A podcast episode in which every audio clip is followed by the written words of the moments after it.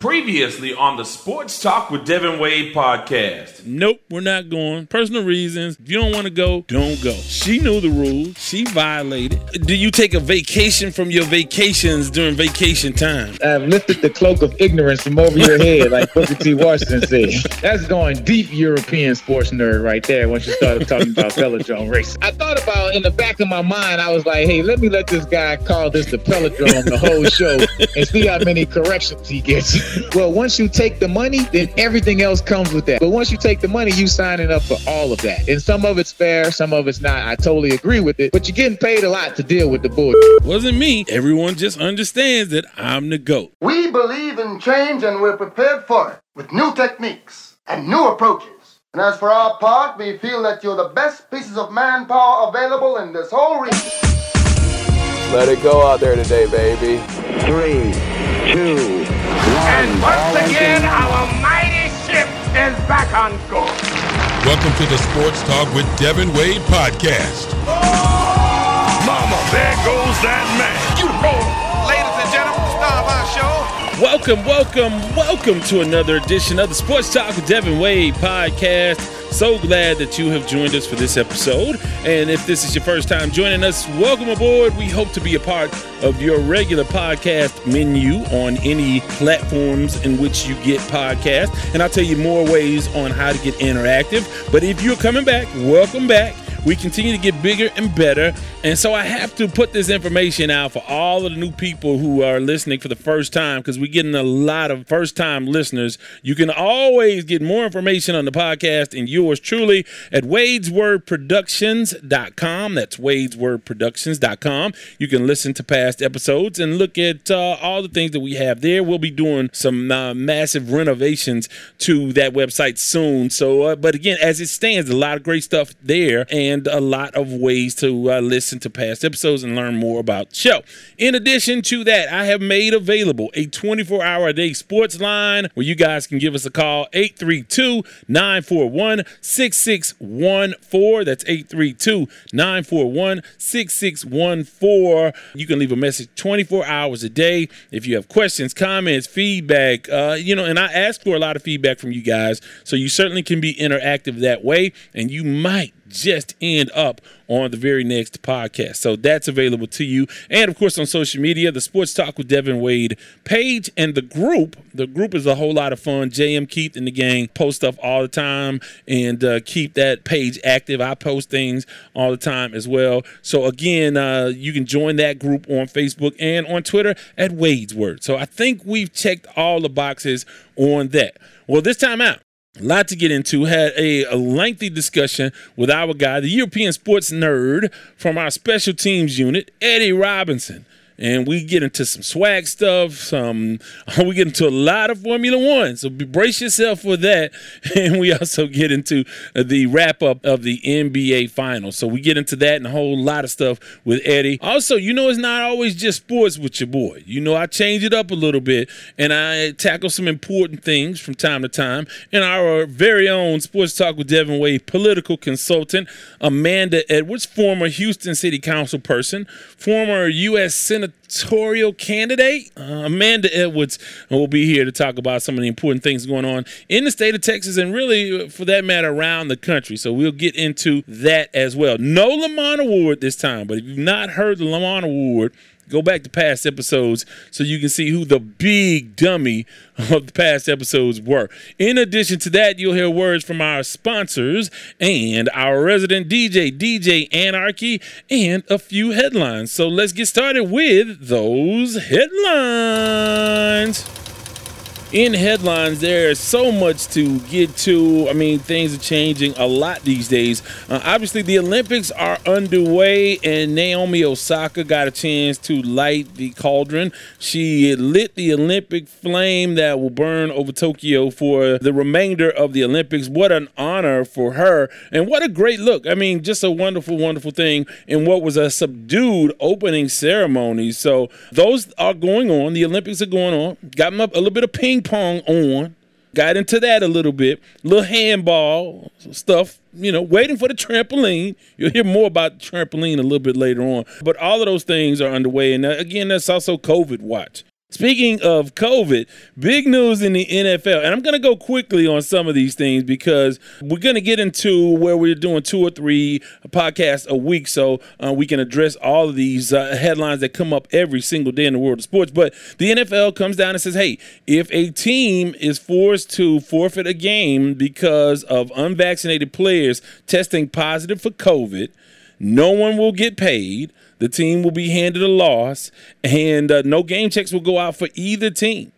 And that spurred on a pushback of sorts. I mean, a lot of stuff going on with COVID. So here's the deal. Tier 1 employees of the NFL, those are trainers, front office staff, coaches, all of those folks in Tier 1, they're required to get vaccinated for COVID-19. But the players have not, it had not been mandated that the players take the vaccine. And we know that a lot of players, Cole Beasley and a number of others, have spoken out about it. Well, it is about to hit the fan because if what might happen actually happens, there are going to be a lot of folks losing a lot of money, and there is going to be some posturing. I don't know how this thing is going to play out, but we've already seen a tweet from DeAndre Hopkins saying that I never thought a vaccine would make me think about my future in the NFL. Well, he has since deleted that tweet, and I'll tell you like this. For DeAndre Hopkins or Leonard Fournette or any of these guys that really want to walk away, and again, I don't think anyone has said that they will, but if they really want to walk away from millions of dollars because you don't want to take a shot, I respect your gangster. That is a serious stance to take. I think you're wrong. I think you could be possibly dead wrong. But again, you think about all of the people who were frontline workers. Think about folks at grocery stores that had to work in these adverse conditions. And now you think about the privilege that comes with being a multimillionaire playing the game of football. I just think that, man, that's a strong stance if that's what you want to do. But I think that is a foolish thing to do. And again, a lot of people are dying. I've been adamant about the vaccine. And someone pointed out that, hey, you know, growing up, didn't you have to have a physical and have to be vaccinated to play ball in school? So it's not the first vaccination for a lot of these folks. I don't know what other proof you need. 160 million people have taken the shot. Some people just, I don't know where and I know there's a lot of misinformation, but I don't know where their fear is coming from. And then people say, well, you get sick the day after. I got a little bit sleepy and it was nothing. And I got the Pfizer. And if I need a booster shot, I will get it the first day. I'm not tripping about any of that because I'm trying to live. We know that over 600,000 folks and counting have died from COVID. This is not a game, man. People are losing their lives behind this foolishness. And I shouldn't be dismissive of people's apprehensions and fears. But at this point, 160 million just in America, and we're not even talking about worldwide, have gotten a vaccine. So we'll have to follow that. Do you think that NFL players should be mandated to take the COVID vaccine? Give me your thoughts on that, 832-941-6614. Obviously, people have strong opinions a lot of different ways. But, again, we've had people on this show, people that I trust personally with my life, and they have recommended taking the shot. So that's up to everybody else. But if everyone had taken it, we'd be over this thing. Other big news in the city of Houston, state of Texas, and all over college football, Oklahoma and Texas are opting for the SEC. I tell you what. You know, if you've listened to me for any time, I'm a bit of, I lean on the old school. I appreciate the greatness and the tradition of the old school. And the thing about college football were the traditions, were the battles, were the matchups, regional, sometimes local matchups, those rivalries that were real, because these are people in your neighborhood, in your state, you played in the high school playoffs against some of these guys, and they go to different schools within the state, and they're on the recruiting trails battling each other for these players, and everybody's choosing up sides. And now you make this super conference where it's just really about money. So the facade of it being about tradition and pomp and circumstance, that's out of the window. They keep saying, well, it's about the money. But I'm not making any more money. They're making the money. And I, as a fan, want to see some of those traditions maintained. Now, again, I'm just yelling into the wind. No one is listening, and that's fine. But at least I was there, and I remember the rich traditions that made up college football. Now it's just about money. I mean, everything is, so I get it. But I don't have to be excited about it. Now, while I will appreciate, I'm sure, some of the big matchups of maybe Texas versus Alabama or Texas versus LSU every year, and even maybe I don't even really want to see the renewal of Texas and Texas A&M. But, again, it's likely going to happen. But there's a clear separation between the haves and the have-nots in college football. The NCAA is going to go away as it pertains to football. We see guys making money, and I'm all for the guys making money off of name, image, and likeness, so I'm for that. But if you are still into traditions, the Southwest Athletic Conference, all of those traditional rivalries have been maintained. There's some movement with the expansion of Bethune-Cookman and Florida A&M. And while people will say, oh, that's kind of hypocritical, well, hear me out, because I know folks in the MEAC that have seen their conference just shredded almost in half with North Carolina A&T leaving and FAMU and Bethune-Cookman. I know they're upset about some of the traditional matchups that won't take place anymore. But I will say this, at least Florida A&M and Bethune-Cookman bring their rivalries with them to the conference. But at the end of the day, I really want the SWAC to be illuminated as a premier super conference for HBCUs. And that's important to get these kids the exposure that they deserve. And I look forward to more exposure, more nationally televised games for the SWAC, and just celebrating the real rich tradition that has maintained itself in the Southwestern Athletic Conference. Speaking of, they had the SWAC Media Day in Birmingham this week. Used to go every year. We don't go anymore, but we used to fly to Birmingham every year to cover that. Don't do it anymore, but I miss those days because I really loved getting a chance to talk to and see everybody in one spot from all the different schools within the conference. So Deion made news. Coach Prime, I don't want to call him Deion. Coach, I'll put it like this. For the purposes of our conversation, I can say Deion. If I interview him, it's not a problem for me to call him Coach Sanders or Coach. I probably won't say Coach Prime. I'll say Coach, like I do with any other coach that I've ever interviewed in life ever. So essentially what happened, he was on a Zoom interview towards the end of the festivities on SWAC Media Day, and a reporter from the Clarion Ledger in Jackson, Mississippi, addressed him with a question and said, Deion, blah, blah, blah.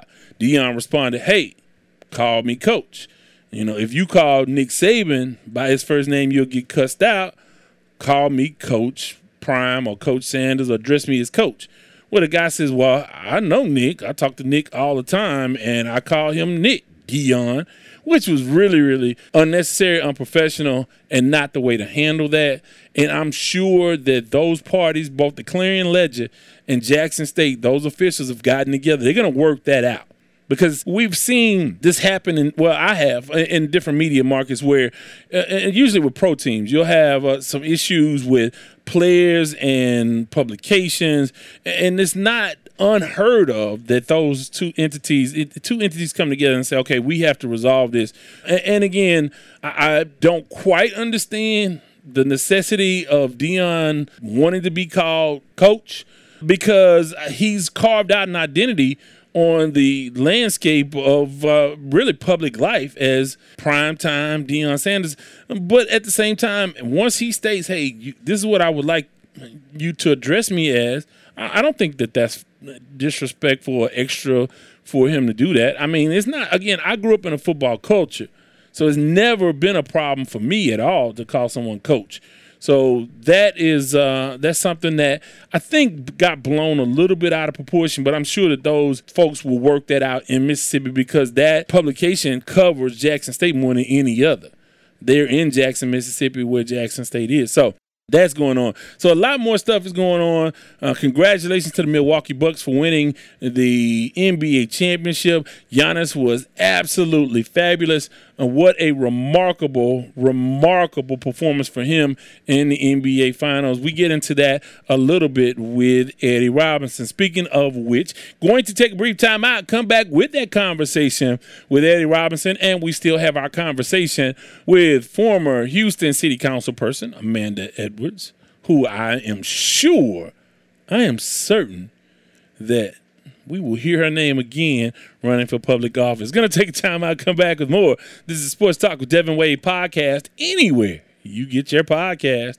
Your children are the most precious gift God has given you. Their well-being is of the utmost importance, and finding childcare that exhibits the same belief is, well, non-negotiable. So why not end your search at Brighter Brains Learning Center? Located in Stafford, Texas, Brighter Brains is a licensed, family-owned and operated daycare that promotes an early educational foundation and provides an environment of love, safety, and quality care for children ages 6 weeks to 5 years old. For more information, call 346-328-3717 or visit brighterbrainslearningcenter.org.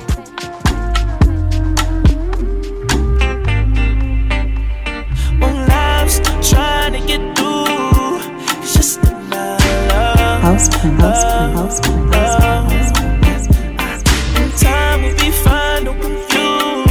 Cause you're still my love, love, love. You're still my love. I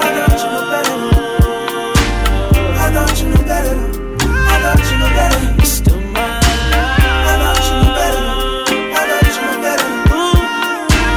I thought you knew better. I thought you knew better.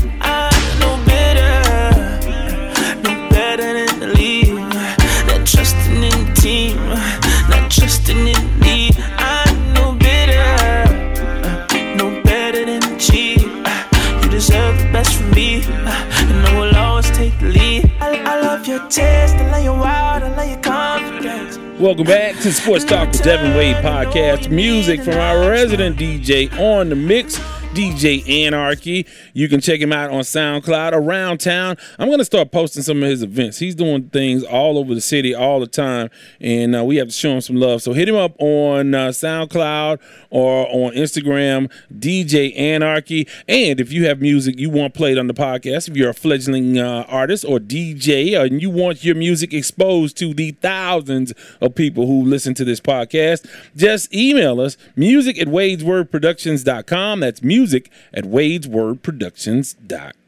Also want to remind you guys, you can go to, if you want to make a contribution, you can go to Liberapay, Liberapay, and make a contribution. Search for the Sports Talk with Devin Wade podcast, and you can support the podcast. That's a big deal. You want to do that. We need your help, your support to get bigger and better, and it enables us to continue to provide quality programming for you guys. I know you like it. We're going to do more. I want to do more. I'll tell you what. Give me 3 or 4 of you guys and give me $10,000 each, and we'll do a podcast every day. Okay? Let's just do that. Give me 7, 8, 9 people. Give me 5, 10 grand a piece. We will dedicate and have quality programming. But until then, any amount helps. It takes time and effort and finances to make sure that we provide quality programming. And I think it's necessary. And I think that those of you who listen on a regular basis find something here that you don't find anywhere else. And we'll continue to do that and bring you voices that you don't hear other places and perspectives that you certainly don't hear any other places. Speaking of a perspective you don't normally hear, here is an interview with our guy, former NFL linebacker Eddie Robinson. He's part of the special teams unit, one of our crew that we frequently converse with. I had a chance to catch up with him before the COVID story broke in the NFL and before the Texas and OU story broke in college football. So here are the thoughts, the musings of our very own Eddie Robinson.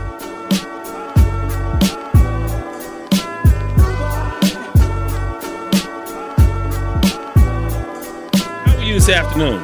Oh man, everything's good, man. My man Lewis Hamilton got another W, although it was somewhat controversial, and You know, I like the fact that the Milwaukee Bucks won their championship, first one since, 1971. So, hey, sports are looking good for me right now. So let's unpack Formula One this weekend. So we're going to go into a lot of different things. So Formula One, which you're our European sports nerd, so we talk a lot of Euro sports. Can you believe on this day, Devin Wade is starting off the podcast coming to me in the lead story.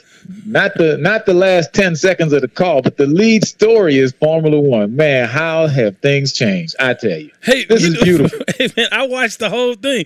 Look, they have about a month. Formula One has about a month. Then football, then Sundays will be dedicated to NFL pregame. I can get my DraftKings team situated. I'll be doing fantasy in probably about 6-8 weeks, something like that, before we get going with that. But so now I still have time. But Formula One, for those who follow this portion of the show, it was exciting. It was very controversial. So they take off, and Formula One is not NASCAR. You're not going to have a bunch of lead changes during the course of a race.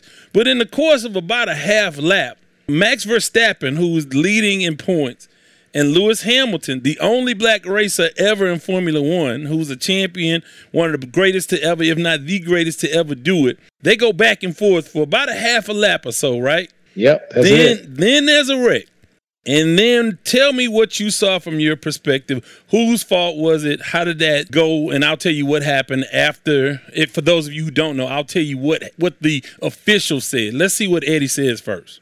Yeah, well, I mean, to catch everybody up, like you said, Lewis Hamilton has won the championship 5 out of the last 6 years. He's a 7-time world champ, Michael Schumacher, and Max is probably an equally good driver, but he hasn't won the championship yet. But he's that next up-and-coming round of great stars, and so now the Red Bull car, he has like a 35-point lead going into this race. So Lewis is kind of been on the back foot this year, and it's feeling the pressure. And Lewis is a Brit, and they're in Silverstone, which is the home track in the UK. So, Lewis is the hometown race. So a lot of pressure on him. So going into those first couple turns, I mean, Max had the lead, and Lewis kind of undercut him and took the lead, and Max took the lead back. So, I mean, it was great open wheel racing. And the biggest thing between, NASCAR and Formula One is in NASCAR, you got the duct tape on the side. You can bump a little bit, nudge a little bit.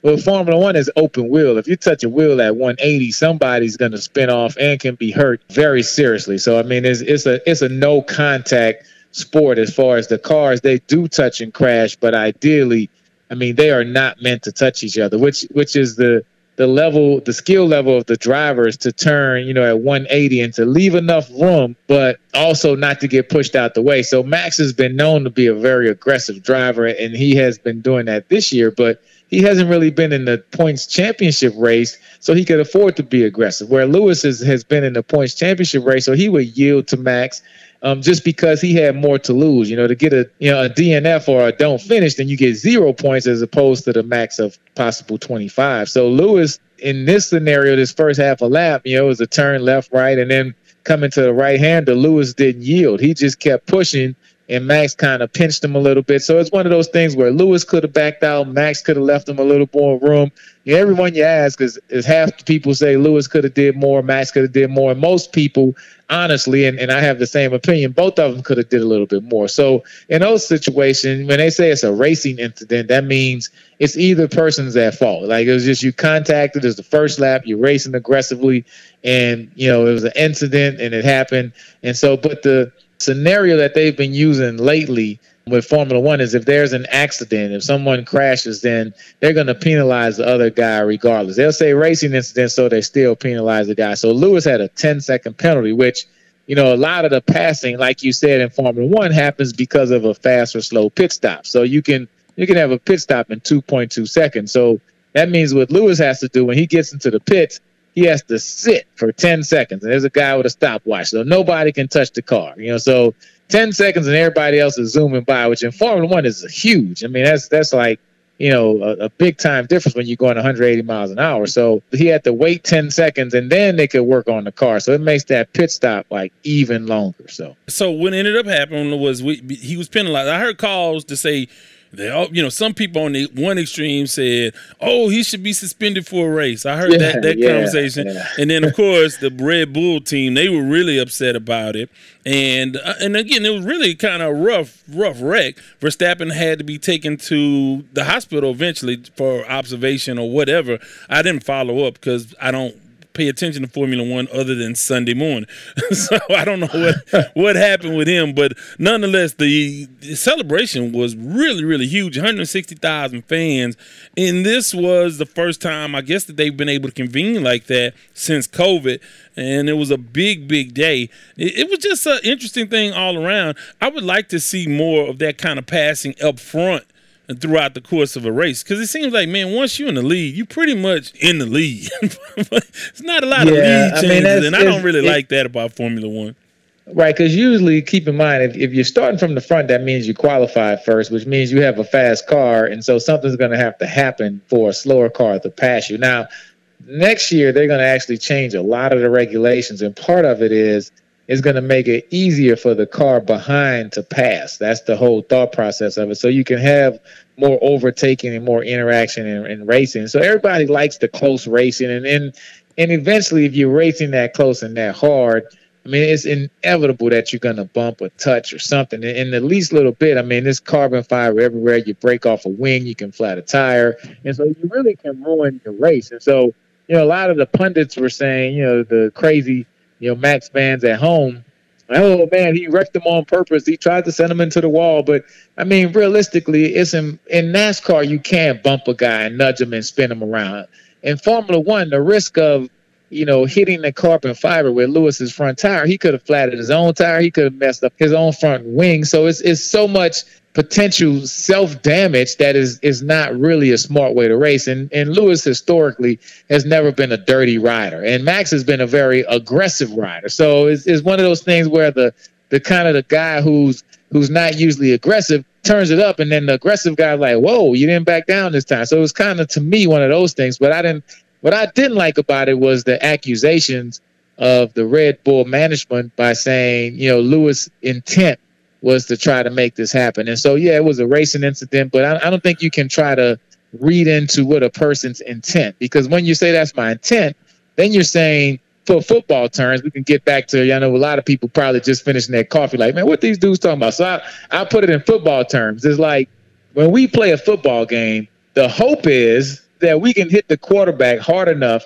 that he has to leave the game. Now, our intent isn't to hurt the quarterback, but we all know that it's better to play against the backup who didn't get practice reps all week. So you're not going into the game thinking, I'm trying to hurt the quarterback, but you're definitely trying to hit him hard enough to knock him out the game.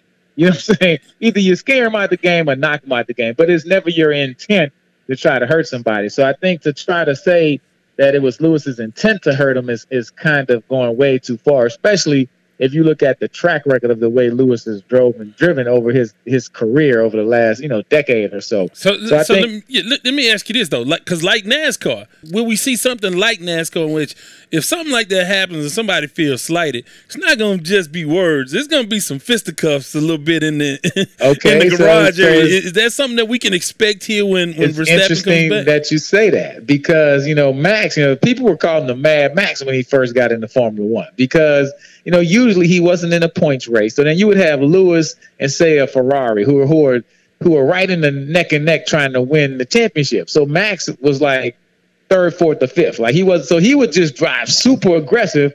And his thought was, well, look, if you crash into me, you're going to lose this overall championship. I'm trying to win this 1 week. And so Lewis is one of those guys, a smart driver. He's like, well, hey, you know what? Even if I don't win today, I can get the second place points and win the championship. So let Max go. I'm not going to tangle with this guy. It's not worth it. I know he drives super aggressive.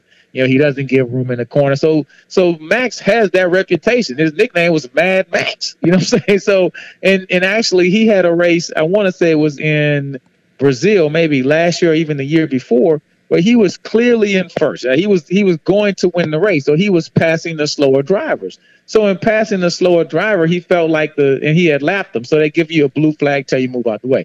So when they gave the slower driver a blue flag, he didn't move out the way quick enough. Max tries to do an aggressive overtake of the slower driver. And granted, he's going to win the race. And they end up touching, and he crashes, and he loses the race. So after the race, he meets the guy in the pits and like, hey, man, why you didn't get the hell out of the way? You know what I'm saying? It was like, dude, you were laughing at me. Like, either way you were going to win. Why were you driving so aggressive? Now, Max is a much better driver from that. But and I don't think he would get in the fisticuffs or anything like that with Lewis. But the tensions are definitely at a high. So the next race is in Hungary, which is, I actually have been to the Hungar Ring at the Hungarian Grand Prix. It usually rains there a lot, too. So it should be a very interesting race. The tempers are going to be high. Max had a 35-point lead. Now it's cut to an 8-point lead. So it's like game on. And Lewis hasn't officially apologized. Max was like, how could he sit up there and celebrate the win when I'm in the hospital? You know, it's all kind of like digs and stuff going all over the place. Couple racist comments from some idiot fans that were put on the internet going towards Lewis. So it's, you know, and of course, Lewis is the leader of the Hamilton Report and all about trying to have diversity in Formula One and inclusiveness. So it's a great time if you're a reporter. It's a whole bunch of storylines that you can build up over the next 2 weeks. So I've given you your Formula One time, your European. But I want you. Let me get it all out too, man. It was uninterrupted, bro. I love it. I needed that fix. Oh, I tell you what, keep that same energy for NFL. Hey, now, what are we doing next? The Tour de France? Yeah, are we going to? We're going to NBA Finals. Okay, I only get one. Okay, my bad. 1 second at a time. Yeah, but you keep that same energy for the NFL because. Yeah, that's your area of expertise. So we really need you to be that excited about week 2 or week 3 of the NFL season. So let's talk about. We got to do with these. See what these Saints going to do, man. We got two quarterbacks.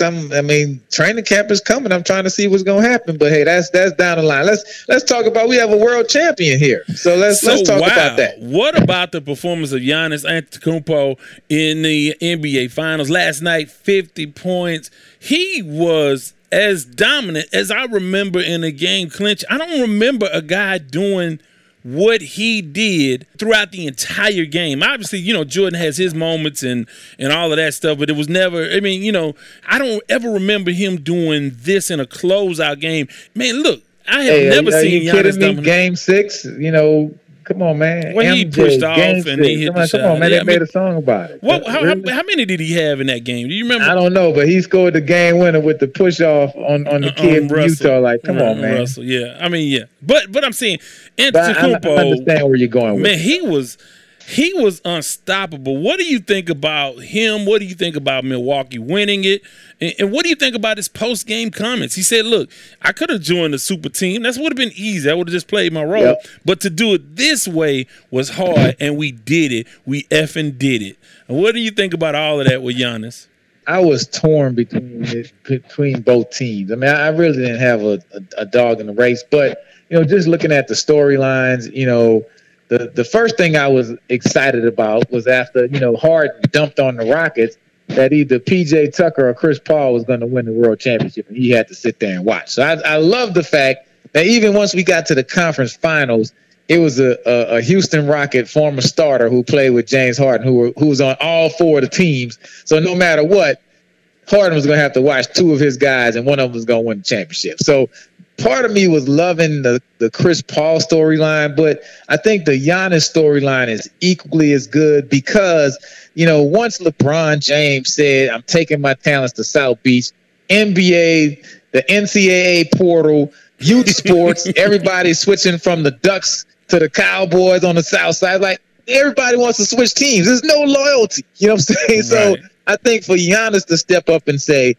this is the small market team that gave me a chance to be an NBA superstar and the MVP and all of the great things that I'm not leaving. I'm going to stay here, work with Middleton, work with Holiday, work with my guys, and, you know, bring in some good players, but at the same time, I'm not going to try to super team this thing. I'm not going out and recruit anybody like LeBron did. I'm going to sit here and work hard, take my losses, keep getting better and better and better, and then win a championship on your home court. I mean, I think that is a storybook ending to the season, and I love it that the small market team wins the championship with the guy that they actually drafted who didn't leave and didn't build the super team. Like, I love that story, and hopefully we can see more of that. So that leads me to my next question. So we saw a one-and-done winner last year, and really in the year before, when you talk about Toronto. Right. And the Lakers, of course, win in the bubble. will this be another situation where we, again, this was a one and done kind of situation, or do you think that Milwaukee can again get back to the NBA Finals?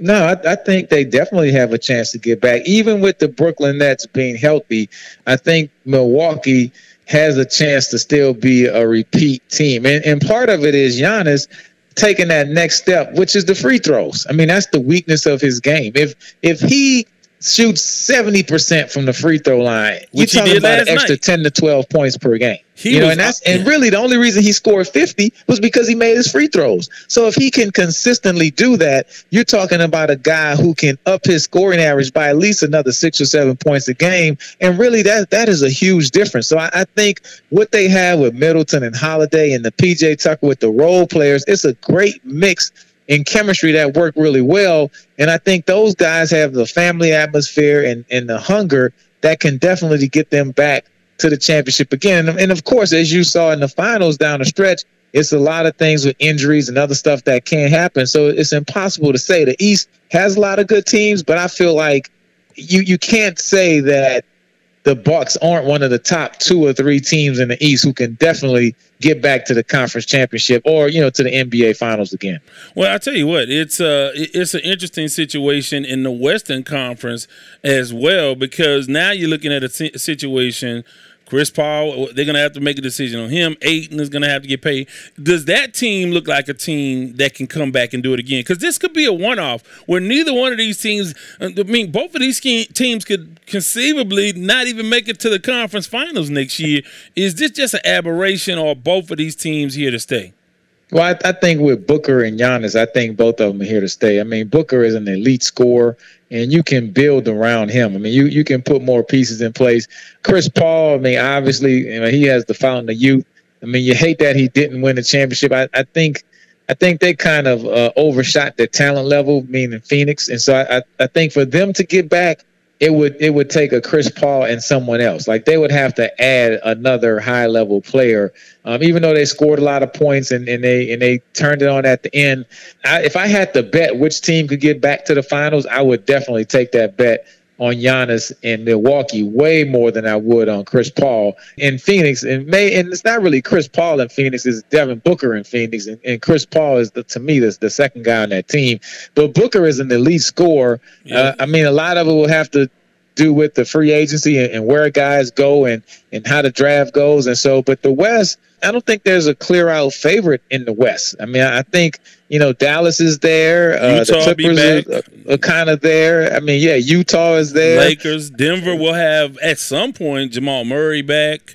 Right. So, I think the West is just going to be like a free-for-all. It's just going to be who's healthy and who's hot going into the playoffs, kind of like Phoenix was the healthy and hot team this year. Now, the chances of them being the healthy and hot team again is highly unlikely, where I feel like from a talent standpoint, Milwaukee has more of a talent level where they can get there on talent and not just we have to be healthy and hot. Well, I thought that was a great matchup for them, and because I think even though Paul got his points at different points, he was challenged a lot by Jrue Holiday, so that presented its own issues. But you have the Camerons there in Phoenix, and if Johnson can really continue to prosper and grow, he may be a quote-unquote, maybe mini superstar here in the near future.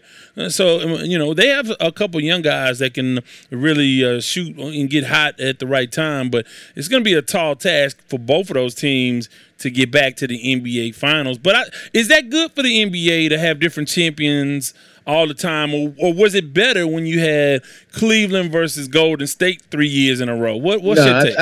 I think it's much better and like this and much more engaging, and it gives – parity is always good, especially when teams are playing at a high level, and it's a lot of teams with good records. I mean, because you had two teams, one that had never won the world championship and one that hadn't won a world championship in 50 years. So, I mean, that's great. I mean, that's like, yeah, they're small market teams, so you look at the ratings and those type of things, but everything was a lot later. I mean, come on, it's the middle of July. Who's still watching basketball right now? So the finals kind of, everything was pushed back. So, but I think right now with the NBA trying to be an international sport and all that type of stuff, I think it's great when you have different players, young players. I mean, we're in a transition stage. I mean, the Chris Pauls, the LeBrons, and maybe KD, but he's right on that edge too. The older guys are starting to transition off to the younger guys. And so you see a passing of the baton. And I think the younger guys are starting really to make their mark of who will be that next superstar to lead the league over the next decade or so. It won't be LeBron. So it's like, who is going to be that next guy to step his game up to the level? I mean, you got, you know, Atlanta with Trey and you got, so I mean, you got some fantastic scorers who are doing it at a high level and are showing that they can be that guy. So now it's about who can be that guy and consistently take their team to the next level week after week and year after year. And I think that's exciting. It's kind of like the Bird Magic era was ending, and then you saw Jordan taking over at the Olympics, like, oh man, this guy's going to be good. So and we're kind of going through that. And that's always fun when you have a transition of one group of superstars to the next. Yeah, well, we'll have to see who will stay consistently among that group. We will see Booker, Middleton, and Jrue Holiday as they head to Tokyo to play in the Olympics. What's your take on the Olympics? Are you excited? Do you think they're going to happen? Do you think they should happen? As some of the officials said yesterday, that there could be a last-minute cancellation of the Olympics, although they've gotten underway with certain sports already playing. I want to say softball and soccer have already gotten underway. Are you excited about it? Should this be going on at this point? Yeah, I mean, I'm looking forward to it, and it is so hard to get to the Olympic Games, and even harder to be Olympic champion. And guys trains for this moment their whole life. And the qualifying process, especially in track and field, which is, you know, what we watch the most, but even in other sports, it's so stressful. I mean, to get picked to the Olympic Games in cycling is a very hard process. You have to win a certain amount of race. So, and that's with all of the other disciplines. And so, especially when you're in a huge country like the U.S. with so much talent at different sports. So it would be really hard for those athletes who have tried for year after year to make it. You make an Olympic team and all of a sudden the Olympics canceled, try again next year. I mean, you may not make it again next year. So, I mean, hopefully, because the Olympic process as far as the trials went off so smooth, I would hope that the games can go off. Even if there's, I don't even think fans should be the big consideration. Everything's on television now anyway. So, I mean, yeah, you would like the crowd noise and excitement and all that type of stuff, but I'm sure those Olympians would love to be able to participate even if they don't have fans. I mean, that is a career moment to say, if you go to the Olympics and finish in 20th place, you're forever an Olympian. And there's not a lot of people who can say that. That's a big deal. Yeah. Are there any sports you're specifically looking forward to seeing aside from track? You know, you're going to say track. I mean, most people. Oh, yeah, the cycling starts this week. So, I mean, hey, since you asked, I mean, since you don't want to let me talk about the Tour de France, right. I have to talk about the Olympic cycling. So with the cycling, there's a road race for the men and the women, and also a time trial race when they, you know, kind of get the time trial bikes. But then there's also the velodrome racing also, which is that's a whole other aspect. Or as I would call it, the palindrome. Pelotron.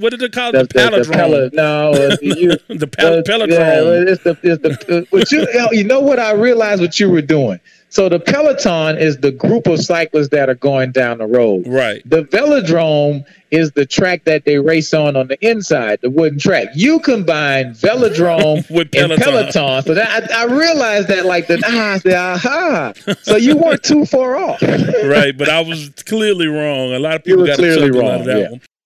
I would like, and give me your take on it. I would love to see some boxers emerge. I know boxing is just, I don't know. I cannot understand what happened between like the time when boxing was a huge, huge part of the Olympics. And then all of a sudden after what, 96, it just really fell all the way off. I mean, some of my most favorite fighters, I mean, some of the best fighters ever participated in the Olympics. Foreman, Ali, Frazier, Evander Holyfield, Sugar Ray Leonard, so many great fighters, De La Hoya. You know, so many great guys that fought in the Olympics, and it just, we don't even talk about it anymore. I'm hoping that boxing can bounce back and really maybe have a star or two come out of boxing. And I think part of that has to do with how they program it. Will they give us some primetime energy? Will they try to put it out there so people can absorb and really watch some of these young fighters? What do you think? I mean, yeah, I'm kind of like you. I mean, you always knew that that young Olympic champion was going to, you know, turn pro and start fighting professionally. And so it was anticipation like, hey, man, this guy's been coming up through the ranks. He's, you know, had the headgear on and he's doing 3-round matches. But, man, he's going to be a pro just in a couple months. And who will his first fight be against? And so the progress was you went through the juniors, you became an Olympic champion, and then you turned pro with a whole bunch of excitement. So I'm like you. I don't know exactly when that ended, but it seems like the amateur boxing just doesn't get a lot of pub. I don't know if it's the MMA or where are those fighters at? Where's the junior program? And so, I mean, the U.S. seems to have fallen behind, where some countries like the Puerto Ricos are still doing great with the amateur boxing. But for us in the U.S., well, not countries, because Puerto Rico is still in the U.S. But anyway, but we're still we just don't see it as much. I'm thinking more like Cuba, but we just don't see the amateur boxing like we used to at a high level with the excitement. You know, it's not. Yeah, I don't think anybody can really name who are the top amateur boxers right now. You know, and right. Before it was clear that it was anticipation of these guys. You know, see the ABC Wide World of Sports, yeah. And you would see the amateur boxing, and you knew they were going to the Olympics with the Pan Am Games, and it was a build-up, and we just don't have that build-up anymore. I remember as a kid, my dad took me to the Astro Arena for the USA versus Cuba on one of those Saturday afternoons, which was a Wide World of Sports broadcast. So, I got a chance to see Team USA versus Team Cuba back in the day. I don't even know what year that would have been, but that was a lot of fun, and those were great times because you look forward to those. Are there any sports that you don't normally watch or you only watch during the Olympics that any other time you could care less, but because it's the Olympics, that's like one of the niche sports that you check out during the Olympics? Yeah, well, for the winter sports, it's the curling. I'm big into the curling, but there's no other time I would watch the curling. But during the Olympics, you know, where they get the little puck and you like shaving the ice in front, you got to make it stop. So that's my winter sport that I get excited about. What about the bobsled? I like the bobsled and the luge. I mean, I like both of those, but I only watch them during the Winter Olympics. What about you don't show the bobsled no love? Oh, I do love the bobsled. I mean, and especially because you got the Jamaican team. You always have like a former track guy that's doing great in it. But it's the curling that kind of is the one that I kind of watch. This is one of those quirky little sports. I would say in the Summer Olympics. Oh, I know exactly what it is. It's probably the rowing. The rowing just is like, to me, so exciting because it's just like the guys are putting so much effort into it, but you know that they're giving maximum effort, but they're so smooth and relaxed. You know, it's one of those sports where you got to go all out, but your technique still has to be perfect to make it work because the boat has to go straight. It has to be smooth. And then you have the one little person up there that's just going stroke, stroke, stroke, and they're not even working. You know what I'm saying? Yeah. I guess they still get a gold medal too because you got to keep the pace of the boat. So probably the rowing is the sport that I probably really enjoy, you know, during the Olympics. So I mean, but it's so many unique different sports. It's like that worldwide sports. I mean, I used to get excited on Saturday morning to hear that ABC dun dun dun dun, you know, the thrill of victory, the agony of defeat, dun dun dun, and it would be like some crazy weird sport of yaks running down the mountain in Argentina. You know what I'm saying? And then we don't get that anymore. I guess she's kind of tuned into cable, but back then that was like that big deal on that Saturday afternoon. Yeah. Don't sleep on trampolines. And if you've never seen Olympics... I didn't even know that was an Olympic sport. I'm telling you, if you find it, and it may be 3 a.m, but if you find Olympic trampoline, I don't know what the official name of it is, that is amazing. That is super duper amazing. So if you get a chance to check out the trampoline, I guess they consider that part of rhythmic gymnastics. But if you get a chance to see the trampoline, I guarantee you'll come back for it every 4 years. Before we get out of here, it's football season now. I mean, training camp opened today. Well, reporting today were the Dallas Cowboys and the Pittsburgh Steelers. And camps are starting to open here next week. And SWAC Media Day was yesterday. Coach Prime, I can't call him Deion anymore. Coach Prime. Call that man Coach Prime. So, for those who don't know, Deion Sanders was being interviewed, And he got upset because one of the reporters called him by his first name and asking him a question. And he says essentially that you don't call Nick Saban by his first name. I guarantee you, if you call Nick Saban Nick, you would get cussed out immediately. And then now again, I've heard different reports. I heard it wasn't really a walkout as much as it was just sort of the end of a Zoom call or something like that. But already, this has soaked up a lot of oxygen in the room. What are your thoughts on that portion? And then we'll get more into some swag stuff.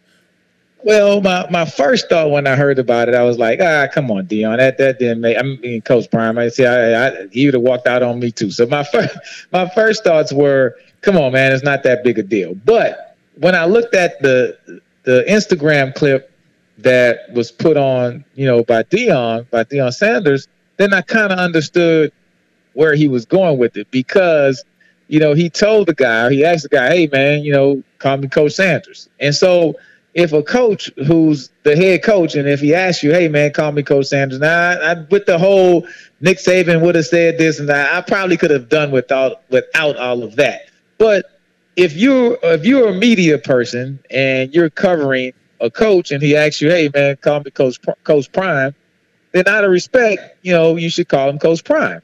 So the reporter, if you look at the clip that Deion Sanders had on his Instagram, he was like, hey, man, you wouldn't call Nick this and this and this. So, hey, man, don't call me Deion. So the guy was like, well, matter of fact, I call Nick, and he doesn't have a problem with it. So Deion, almost like sarcastic. Right. So at that point, it's somewhat you're being disrespectful because I just asked you to call me Coach Prime. Whether you agree with it or not, whether you call Nick by his first name, hang out with him, whatever, that's not the point. The point is I just asked you, man to man, to call me Coach Prime, and now you're being disrespectful by saying sarcastically, Deion, you know what I'm saying? You could have just asked the question and not said anything. Like, okay, well, here's my question, and you could have never referred to him as Deion, Coach Prime, or anything. You could have never said his name anymore. You know what I'm saying? So, right. But by you just saying Deion sarcastically, I don't think, in my opinion, that Deion Sanders should have walked out. I think he should have just said, hey, well, you know what? I'm not answering any more of your questions and going to the next guy. So I don't agree with him walking out, but I definitely agree with him saying,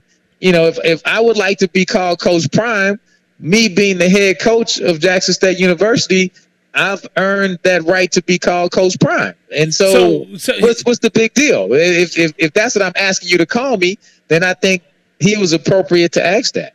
So why do you think that's such a big deal for him? Because it doesn't matter.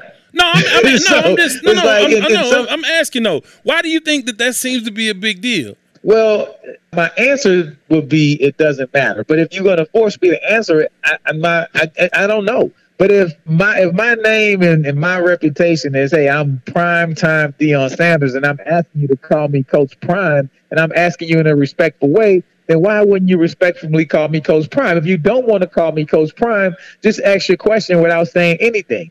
But for you to double down and say Deion again, then at that point you're being disrespectful. Right. That I agree with. So I don't agree with the end result of him walking out of the press conference because now the bigger story of the kids and the university and the SWAC Media Day is you walked out, as opposed to it should have been about the kids and the university and promoting the conferences and all of that type of stuff. Yeah. So, but I definitely understand with him speaking up for himself and saying, hey, why are you still calling me Deion when I'm asking you to call me Coach Prime? Now, I could have done without all of the references towards Nick Saban either, but hey, that's, because everybody has to do it their own way. They were wrong, and obviously, as soon as on Twitter, you see all these clips of people calling Nick, and I know that media people do that all the time, but I get the greater point is, okay, this is important to me, so please do this for me. Correct. But I respectfully asked you. It's like if I respectfully ask you to call me by a title that I have earned, which is Coach Prime or Coach Deion or whatever, if I say, hey, man, please call me Coach Sanders, and then you say Deion, like, bro, I just asked you to call me Coach Sanders. Come on, man, now you're being disrespectful. This is my whole point. To do that initially is not disrespectful, especially for media members that don't just cover college sports or just don't cover that team. But again, once you ask somebody directly and they don't do it, then that does lend itself to being disrespectful. To me, coach Culture's a sign of respect. I mean, and we grew up in that culture. Yeah, right. I'm the same way. When you call a person coach, that's just like calling a business person Mister. Like the person that's at the bank, hey, Mister So and So. You know, if you go to the doctor, you may not know the doctor's name, but you're gonna say, "Hey, doctor." You know what I'm saying? It's a sign of respect. By calling a person who's in that position coach, that's a sign of respect. And so even if he didn't say Coach Prime, he could be like, all right, coach. And because most of the time because of course I did media with ESPNU and broadcasting games. Most of the time, a lot of times I may not have remembered the coach's name, or it may have been an assistant coach.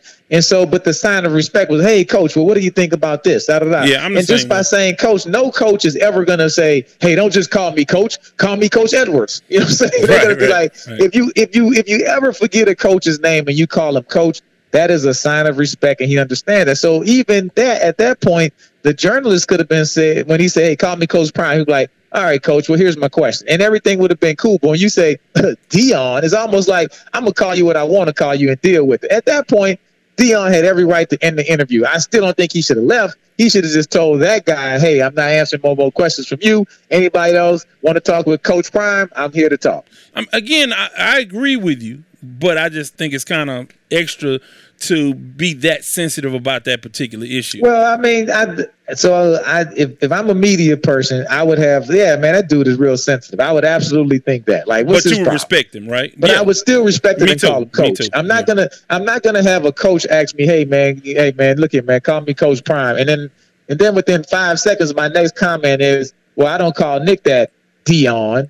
You know what I'm saying? Like, that was petty. You know what I'm saying? You're being disrespectful at that point. Yeah, it's very petty. The fact that, and it doesn't matter if he's been called Prime for the last 40 years. He hasn't been the head coach of Jackson State University for the last 40 years. Once he's became the head coach or an assistant coach or the water boy coach, he's earned the title to be called coach. You know what I'm saying? So, and again, because I came up in that culture just like you, everything is coach, no matter. Coach. Like in Alabama, it's coach. Hey, what's up, coach? Right. Which I never understood why they said it like that, but right. And I've interviewed every coach in the swag for multiple years, and so it's never been an issue for me. So, but we'll have to see. Anything else stood out to you about? What was a huge day for the swag in welcoming Bethune-Cookman and Florida A&M. Any other takeaways from swag media day?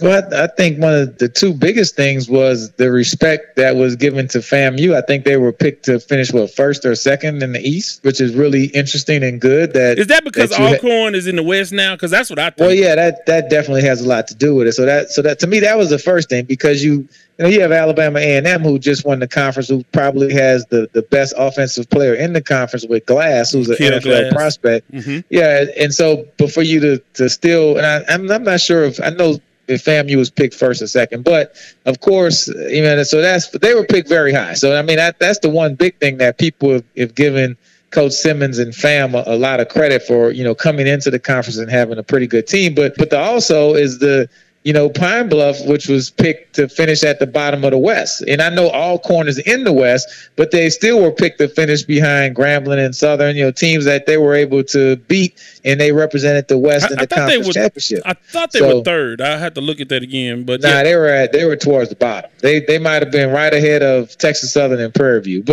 and they might have been below Prairie View, but they were at the bottom. But the point is, you're the defending Western Division champ. I can understand you picking Alcorn first and then Pine Bluff second, but you were the defending Western Division champ with the same team less than 6 months later. So that, to me, if I'm Pine Bluff, I'm like, hey, you know what? Let's go get them, boys. Let's go get them. Except that schedule was so disjointed. Our game with them got canceled. We only played 2 games in the entire spring season or whatever. So I understand that. And the Alabama State game against Pine Bluff was canceled also. Yeah. And that's the game they may have lost. It was weather delay. We had COVID still, you still won the West. But at the end of the day, preseason rankings, I think the SWAC is in a great place. There's a lot of parity. I don't think any team is going to go through the East or the West undefeated. So I think every team is going to take some lumps, and it's really going to be who can bounce back from the big loss and then beat the teams you're supposed to beat. But every team is so even, like even the Mississippi Valleys, even the Prairie Views, even the teams, teams that are picked to finish towards the bottom. I don't think they're bottom dwellers. There are teams that still, they're picked to finish fourth or fifth. Like I look at, Alabama State and Bethune-Cookman. They're finished fourth and fifth in the East. But I think either one of those teams are good enough with a break here or there to win the East with maybe two losses. I don't think they would go undefeated in the East, but if it came to a tiebreaker scenario, both of those teams are good enough to get into that tiebreaker scenario. So I think it's going to be one of those situations where every week you can go from first place in the East to fourth place in the East, and that's going to make it exciting for the fans, and that's the biggest thing. And then that championship game is back on campus, so I mean, I feel like this is going to be one of the most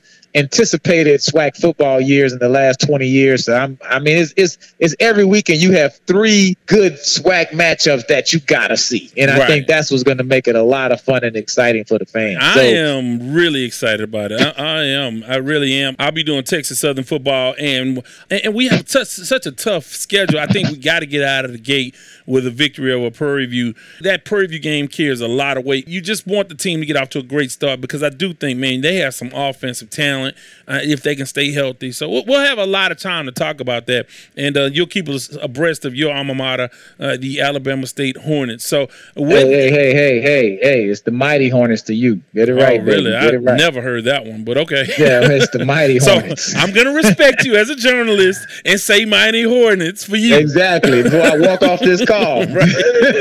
How can folks reach you on social media? EROB50 on Instagram and Twitter. All right, I'll talk to you soon. Thanks a lot. Absolutely. To have your comments heard, call 832-941-6614. I want to thank our guy Eddie, as always. Certainly appreciate hearing from him. But going to shift gears now and talk a little bit about politics. No, people do not necessarily always want to tune into a sports podcast and hear something about politics. They use this as an escape. But I'd be remiss if I did not talk about something that was important to me, that I think is important to you, and that is the right for everyone to have an opportunity to have their voices heard at the ballot box. Now, while some of the conversation, I'm sure, leans partisan, essentially this conversation is not. Only to the extent that certain people believe that more voices should be heard, and other folks probably don't want those voices to be heard, and certainly acting like that with policies that are being pushed forward in the Texas state legislature. So here is our conversation with our very own political consultant. I gave her that name, and she has gladly embraced it for us. A former Houston City Council person, Amanda Edwards. For more content, go to wadeswordproductions.com. As promised, Amanda Edwards joins us now. How are you this afternoon? I'm fantastic. How are you doing this afternoon? I'm doing good. I'm excited. There's a lot going on in both worlds, the sports world and the political world. Since I handle the sports side, I wanted to check in with our political consultant, and that's you, for the podcast, and sort of shed some light and give some insight to folks who really have not, for whatever reason, haven't engaged in what's going on in the state of Texas. Obviously, the State House is in uproar as the Democrats have left and went to Washington, D.C., and that is for what reason? So, I will say, I will liken it to the sports world. There is definitely a need for some kind of referee now, because it has gotten very, very contentious in terms of our politics right now. But I will say that the Democrats in the state legislature, particularly, there were a combination of those in the House and those in the Senate, but not all, courageously decided to go off into Washington, D.C. when Governor Abbott called a special legislative session to do things like really attack voter rights by trying to pass the voter suppression bill. Now, let me go back for those that may not have been following as closely. We just ended our regular state session. The state legislature meets every other year, and we just ended that, and the Democrats broke quorum at the end, and so that measure, that voter suppression bill, did not pass. And so he has brought the legislature back for part of the summer to handle things that he wants to get addressed, ranging from the voter suppression bill to trying to not pay salaries of the legislature because of those who have broken quorum, and even more attacking a variety of different things, including what is taught about race or the ability to teach race in school, and just a variety of things you've probably heard as top-line, headline-type matters. And so those controversial issues are on the agenda, and the Democrats said, no more. We are going to break the quorum. They went to Washington, and so they are looking for or waiting for them to return to Texas, potentially to arrest them. Who knows what will happen? But it took a lot of courage, because there are a lot of things, your family considerations, lots of things at stake. But what they have articulated by leaving is saying we will not be held hostage and a participant of destroying the democracy that we know. And that's what they're standing up against. And so they will be, I believe, in Washington for the remainder of the special session. There will be another special session that comes back up in a few more months. And so I'm not sure if the governor will try to take a few of those items up during that time, because this is a year in which we have to do redistricting. So the next special session will be dedicated to that, and that will be later this year. So for people who are not familiar with parliamentary procedure, a quorum means you have when you break quorum, there aren't enough people to hold an official vote. Correct. Okay. That is correct. So people are still there, but they just can't vote on the business. Because not enough Democrats are there to make a quorum. Correct. You don't have to have a certain amount of Democrats, but that's who broke the quorum. So, yes, you don't have enough elected officials there to break quorum. Now, that has held true on the House side. The Senate side, actually, not all of the Democrats actually went. And so they did not break quorum, but they still can't. You have to pass it by both chambers. And so you have to pass bills by using both chambers. And so with the House quorum being broken, that will suffice. So there's a lot of uproar about voter suppression across the board. We saw the All-Star game in baseball pulled from Atlanta because the new rules passed in the Georgia legislature. And we've seen it in a lot of red states where they are really big on trying to essentially make changes that will suppress or make it a lot more inconvenient for certain people to vote. Now, they go to D.C., and we hear a lot of talk, and the Texas Democrats went to the Capitol to talk to Democrats in Congress, and it doesn't seem like they're getting the traction that I would hope that they would get, the support for national legislation on voting bills. What do they hope to accomplish by being in D.C., talking to those fellow Democrats? Elevating the issue. I mean, you know, in terms of the insurance that people are still fighting vigorously at the state level, and we do need federal legislation to be passed, in addition to the fact that we need to shine a light and get people engaged and attention paid to what is happening, oftentimes, which happens quietly. Things like voter suppression often kind of sneaks under the radar. People oftentimes, when you start saying voter suppression, they don't even know what you're talking about, you know, and that is trying to chip away at your democratic right to vote. And so you do things like make it harder for people to access. I did a podcast interview of the Honorable Curtis Graves maybe several months ago. And in doing that podcast, he was talking about his lived experience relating to the poll tax, relating to literacy tests, that he, who is currently a senior, but he is still here on this earth with us, that he experienced firsthand. And so this is not a long time from our history. This is something that is very, very recent in our times. And so when you put in measures to reduce hours and make it more difficult to vote, that is a means by which people who are trying to retain or control and maintain power are able to do so, but it's a way to do that that chips away at our core value of America, which is our democracy. Each person having a right to vote, cast their vote, make their voice heard. That is why we are in this country, and that is why we must fight so vigorously to ensure that that right is protected. So under the proposed legislation by the Republicans in the state house, for you personally, which is the most restrictive new rule that they're trying to pass? What stands out to you that says, you know what, this is going to hurt more than some of the other measures? Well, I would say just reducing the hours that voting is accessible to people is really harmful to people. For instance, if you do shift work, for example, not having the ability to participate because you may lose your job if you miss work hours. You know, we take a lot for granted. And if you look at some other countries, you know, they have a national holiday. People are encouraged to take the time out and vote. And our voting system is almost set up to do the opposite.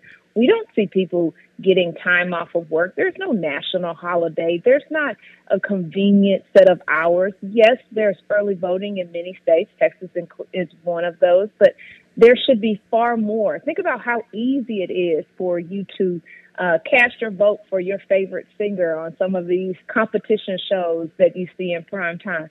We should be able to reach into the homes of American voters and make sure that they have the information that they need and that it's easy to vote. If it's so fundamental to their existence and ability to be here in this country and why this country is even here, then we should make sure that we protect that right. And right now you see the party in power, the Republicans, really trying to peel back those rights. And they call it election integrity. Well, you know, things like voter ID laws, which also is another means to try to suppress votes. But those have already been passed. That's not a part of this package. And so it's additional means to try to prevent people from accessing their right to vote. That's what we have to safeguard against. So let me ask you this. I want to get to the understanding of some of the other parts of the bill, some more symbolic than others, but the critical race theory legislation or the way that the Texas state legislature is trying to dictate how teachers teach. Explain how much influence the state legislature has on what kids learn in Texas public schools. Yeah, the legislature can legislate a whole host of issues that deal with the public welfare. And in this case, they're trying to remove the ability to teach about race, teach about implications of decisions. And that, of course, will yield itself to people who are uninformed and who cannot make wiser choices than maybe their predecessors because they haven't been educated. It's also, I think, red meat to some of the base voters who really get amped up and really agitated about issues of race. We've seen that really emboldened with President Trump being in office and all of the things that started to really manifest publicly. Not to suggest that racism has not been prevalent in our society. Obviously, it always has been, but it's certainly under the Trump administration, it was emboldened. And so when you take away that understanding of history and you combine that with them trying to push these measures to get their base activated, if you will, who gets really riled up on issues of race and education and things of that nature, it is just a recipe for disaster.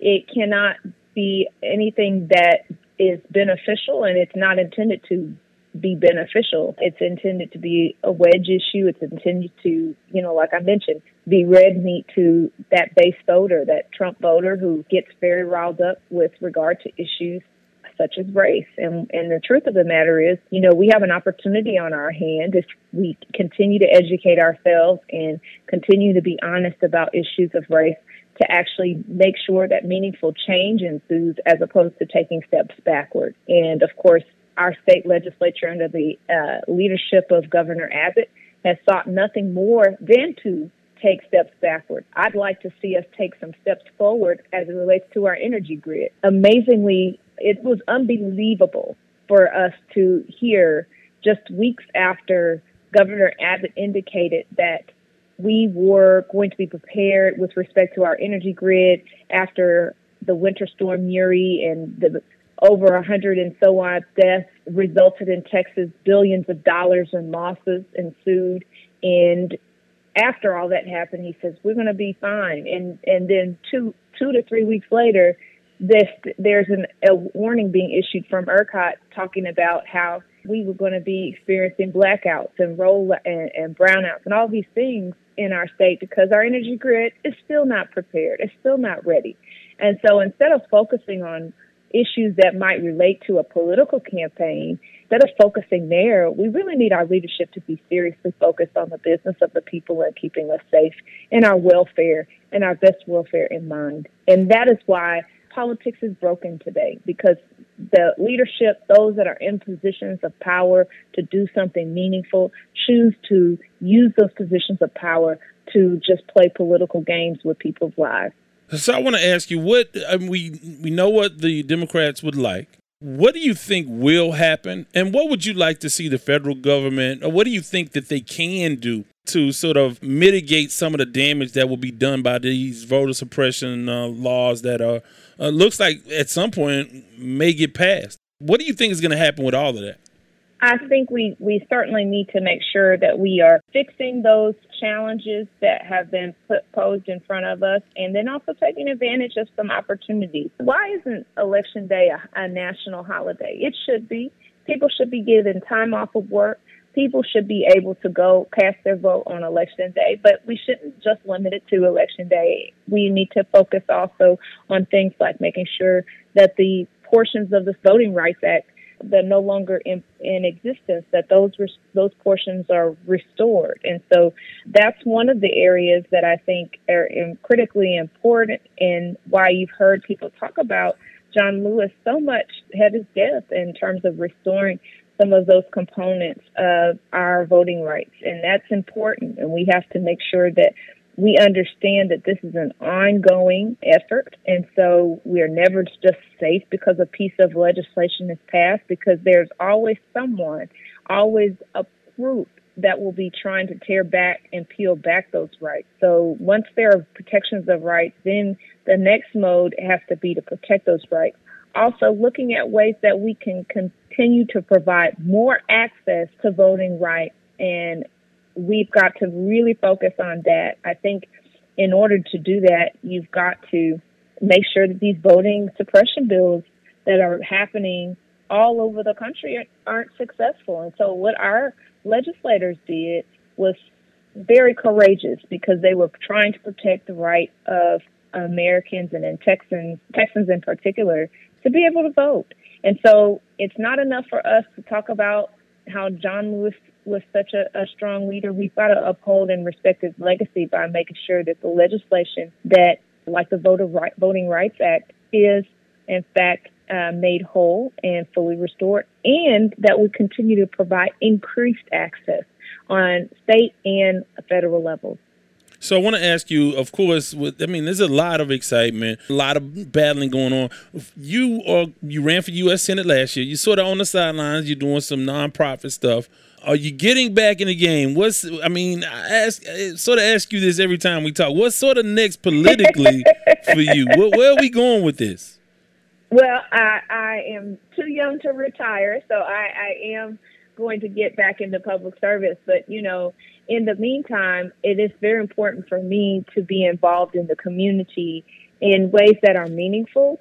And, the truth is, you don't have to be in elected office to have an impact in your community, to make a difference. I have a nonprofit now called Be the Solution Community Empowerment Organization. We really focus a lot on our senior citizens who are low income. Say that again. Be the Solution. What is it? Be the Solution Community Empowerment Organization. So that is a new 501c3 I started this year, so that we could focus on how we equip people with the tools that they need, so that they can be the solution either in their own lives or in their communities. And so we help people become volunteers to help with seniors. We help empower people with information. So we've done things like food and water drops for seniors, phone banks for seniors. We've got a big seniors conference. We had a big women's conference.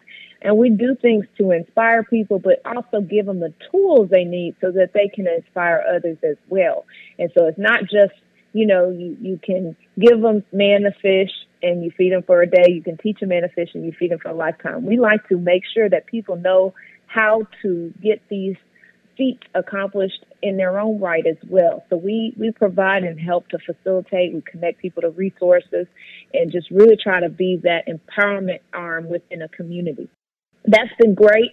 But as you've mentioned and as we've discussed, a lot of the things that are affecting our society are policy-oriented. So I'm definitely interested and realize that there is a strong platform in elected office, and it's important that we elect leaders who are not going to just talk about making change, but who actually live that experience out and really create the change communities deserve. So I will be re-entering at some point the public sphere in terms of public service in that way. But in the meantime, really wanting to focus on how can I use the platform and use the experience I've had to really elevate community members, particularly some of those that are the most vulnerable among us.